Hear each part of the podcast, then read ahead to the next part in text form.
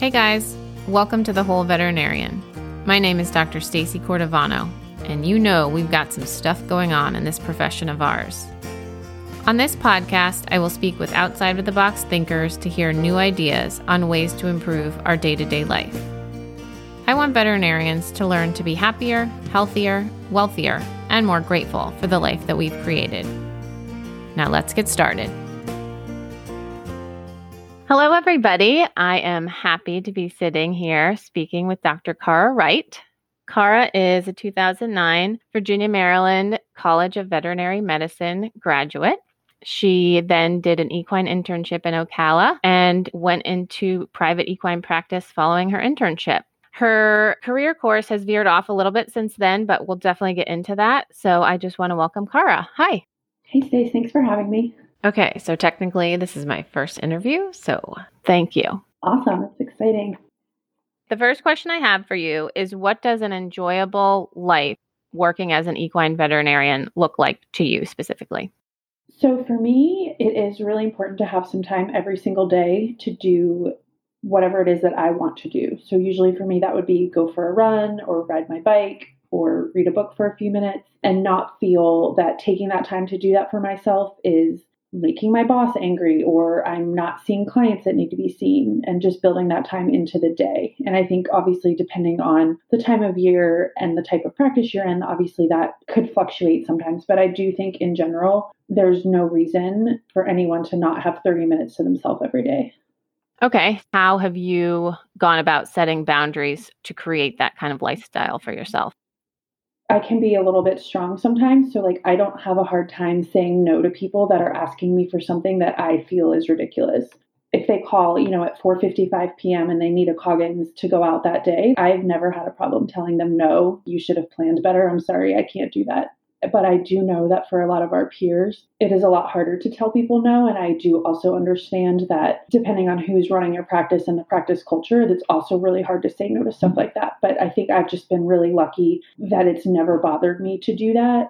So I don't have a problem creating boundaries in general.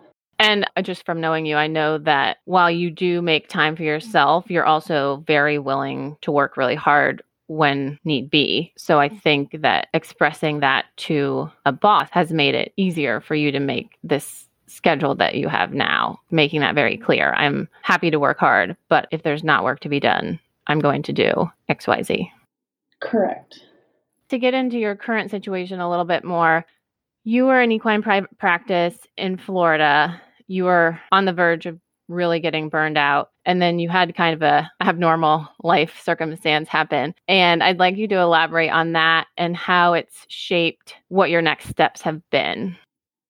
So you are correct. I was working in private practice in Florida and I've always had a little bit of interest in the business side of things. And I just spent a lot of time realizing why am I going on this call? It's 45 minutes away to vaccinate one horse for rabies and pull a Coggins with a technician in the car. Like, we are losing money. Like, this is why I can't make money because we're not making any money. So, that was sort of the, the overreaching thing in the back of my head that made me feel frustrated and I was tired and it just it wasn't really a great fit. So um, I then had the opportunity to move overseas and move to Italy for a couple years. So I did that. I quit my job, I actually was supposed to have moved in August and then it got pushed back to November, but I had already quit my vet job. So then I got a job working at the running shoe store, which actually was super fun. And I was extremely good at selling people specialty running shoes. Oh my God. I really enjoyed it. I forgot about that. yeah, it was so awesome. I like won all the prizes. You sold the most, and it was like a really good time. Remember when I applied for to, at Nike to be like a rep and be the running store rep for Nike? And I'm like, Cara, what are you doing? You're a veterinarian. but I guess I was tired of it. You're burnt out. yeah.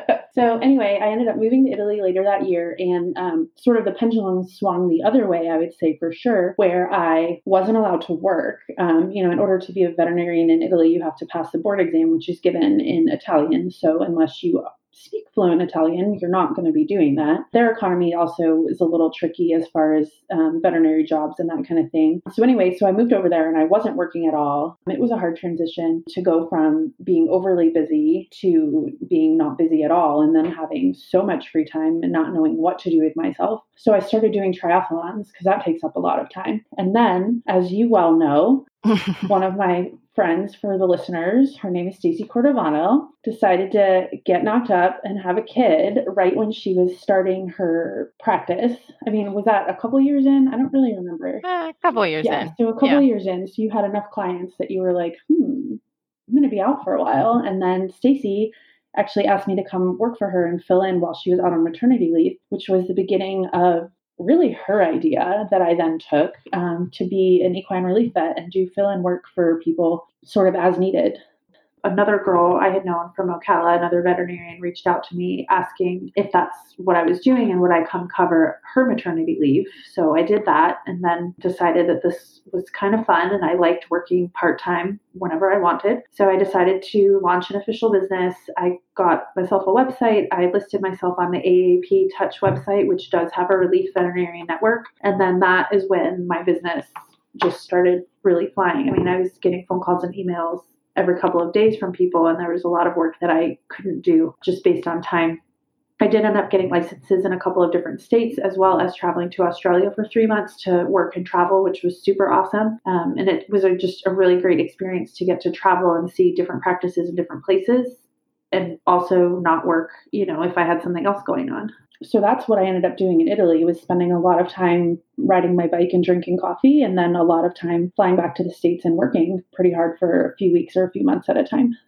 Was creating that relief business but also getting the time away was that enough to kind of respark your interest in practicing veterinary medicine because I know at one point you had considered moving into corporate practice. Was that relief work pivotal for you or it was just to fill the time? I think at first I started it to fill the time, but then I realized that I actually really do enjoy being a veterinarian, but I did not enjoy the mundane day to day things that drag us all down. And doing relief work was the perfect balance of being able to practice medicine and talk to people. Because I've also realized that my favorite part of practice is meeting people and talking to people. So it was a really great way to meet lots of people and be out and about and feel fulfilled as far as that goes. But I didn't have to worry about, you know, this staff member didn't show up to work today or this person's not paying their bill or just all of the things that, you know, as equine practice owners and doctors can attest, like those are the things that get you. It's not the horses, it's the people and all the other stuff. So, anyway, yes, doing relief work was so fun and I loved it. And it was a really good way for me to realize that I really like being an equine vet. I just I guess I'm quite particular about what I want to do and how I want it to be done. And what have you transitioned to as far as career work now? So, after doing relief work for just about four years, I went to a private practice that I had relieved at and I stayed there for about a year. But to be honest, it was really snowy there and that was just like not going to work for me.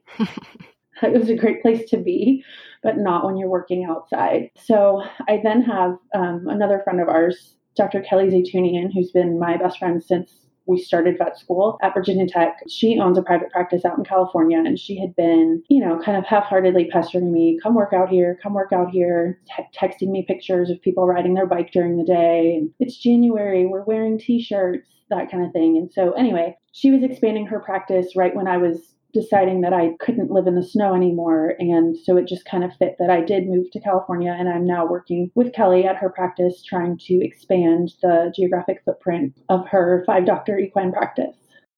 So, what advice would you have for veterinarians or employers looking to hire associates as far as thinking about scheduling themselves or potential hires?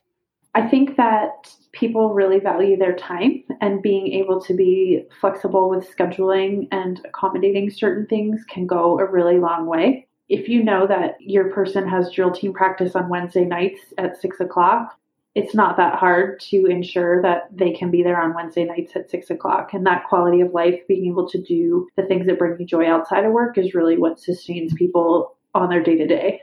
Speaking of bringing you joy outside of work, I am curious as to one small thing that has brought you joy this week. This past week, the thing that has brought me joy is that the weather's been really good and I've been able to ride my bike outside a bunch, which is my favorite hobby. And it makes me happy to be able to do that either before I go to work or after when I got home in the evening. And I've been busy at work, which is also making me feel joyful. Awesome. That's great. I'm glad to hear that. Do you know what I was realizing yesterday that is a new sensation for me that I've never experienced during my career as an equine veterinarian? What is that? Is when the emergency phone rings, I don't feel anxious or sad or angry. I feel like fine. And do you think that's because you are excited to grow the business or what? I think because I feel like I have a personal connection to it as opposed to just being on call so someone else's life is better. And do you think that's because you like your boss so much or because you know that in the future there's potential to have ownership? I mean, I think I'm just way happier at work in general. Yeah.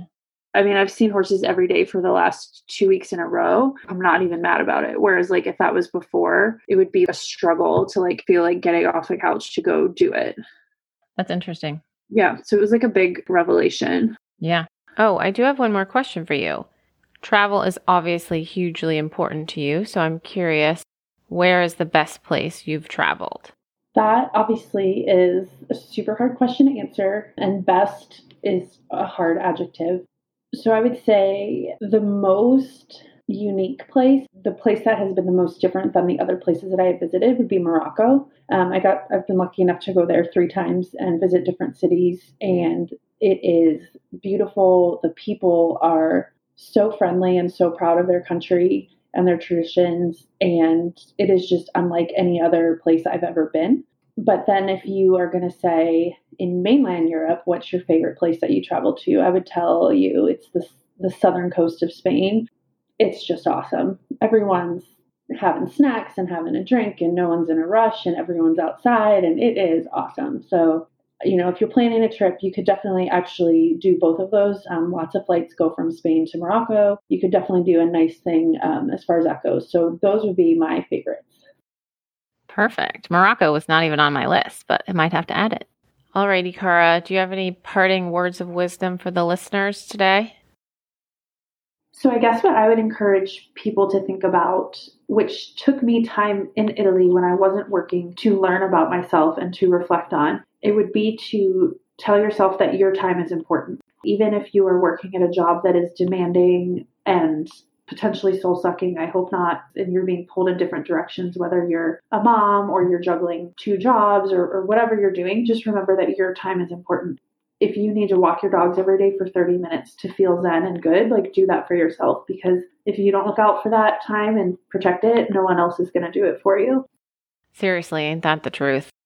Cara, thank you so much for joining me. I have had a lot of fun chatting. If the listeners want to hear more, the website for the practice is starwoodequine.com. Cara's email I will link in the show notes, but it's cara at starwoodequine.com. If anyone has questions about relief or anything like that, talking to you is social media a good way to get in touch with you, or what's the best way? Sure. Yeah, you can shoot me an email. Um, you can find me on Facebook. I'm a member of sort of all of the equine groups on there. Um, I've actually had a few people reach out to me about how to start or go about doing relief work. Um, so I'm happy to chat about that. I still do have my relief website up there, which is www.equinereliefvet.com. So feel free to check that out. Well, I really appreciate you spending some of your spare time with me. It's been really fun, and thank you. It has been fun. Thanks, Stace. Talk to you later. Thanks for listening to today's episode, and thanks again to Dr. Cara Wright for spending some time chatting with me. It was really fun. I hope you guys are enjoying the show. If you have any ideas, please feel free to send me a message on Facebook or Instagram or email me at thewholeveterinarian at gmail.com. See you next Thursday.